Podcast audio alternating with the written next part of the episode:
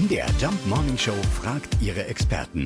Fakt oder Fake? Lars Tausch ist Chef des Getränkeherstellers Reboot aus Hessen und produziert selbst Energy Drinks. Ne?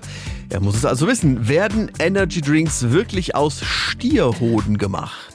Energy Drinks aus Stierhoden, das ist Mythos und Marketing-Gag, also eher Fake.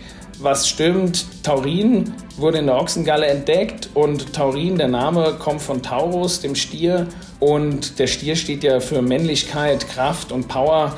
Und das passt natürlich im Marketing super, um einen Energy Drink zu vermarkten. Aber das hat natürlich nichts mehr mit Stier zu tun, weil Taurin wird heute synthetisch hergestellt und da müssen keinesfalls Massen von Stieren für sterben. So, Lars sagt aber auch, der Hype um diese angeblich aufputschende Substanz, also ums Taurin, ist sowieso total übertrieben. Ganz entscheidend und das ist dann der Fakt, die wirksamste Substanz in einem Energy Drink ist immer noch das Koffein. Also, ihr dürft euch gern fühlen wie ein Stier, aber dass wirklich einer in euch drin steckt, das ist dann ein Fake. Ich sag mal zum Glück.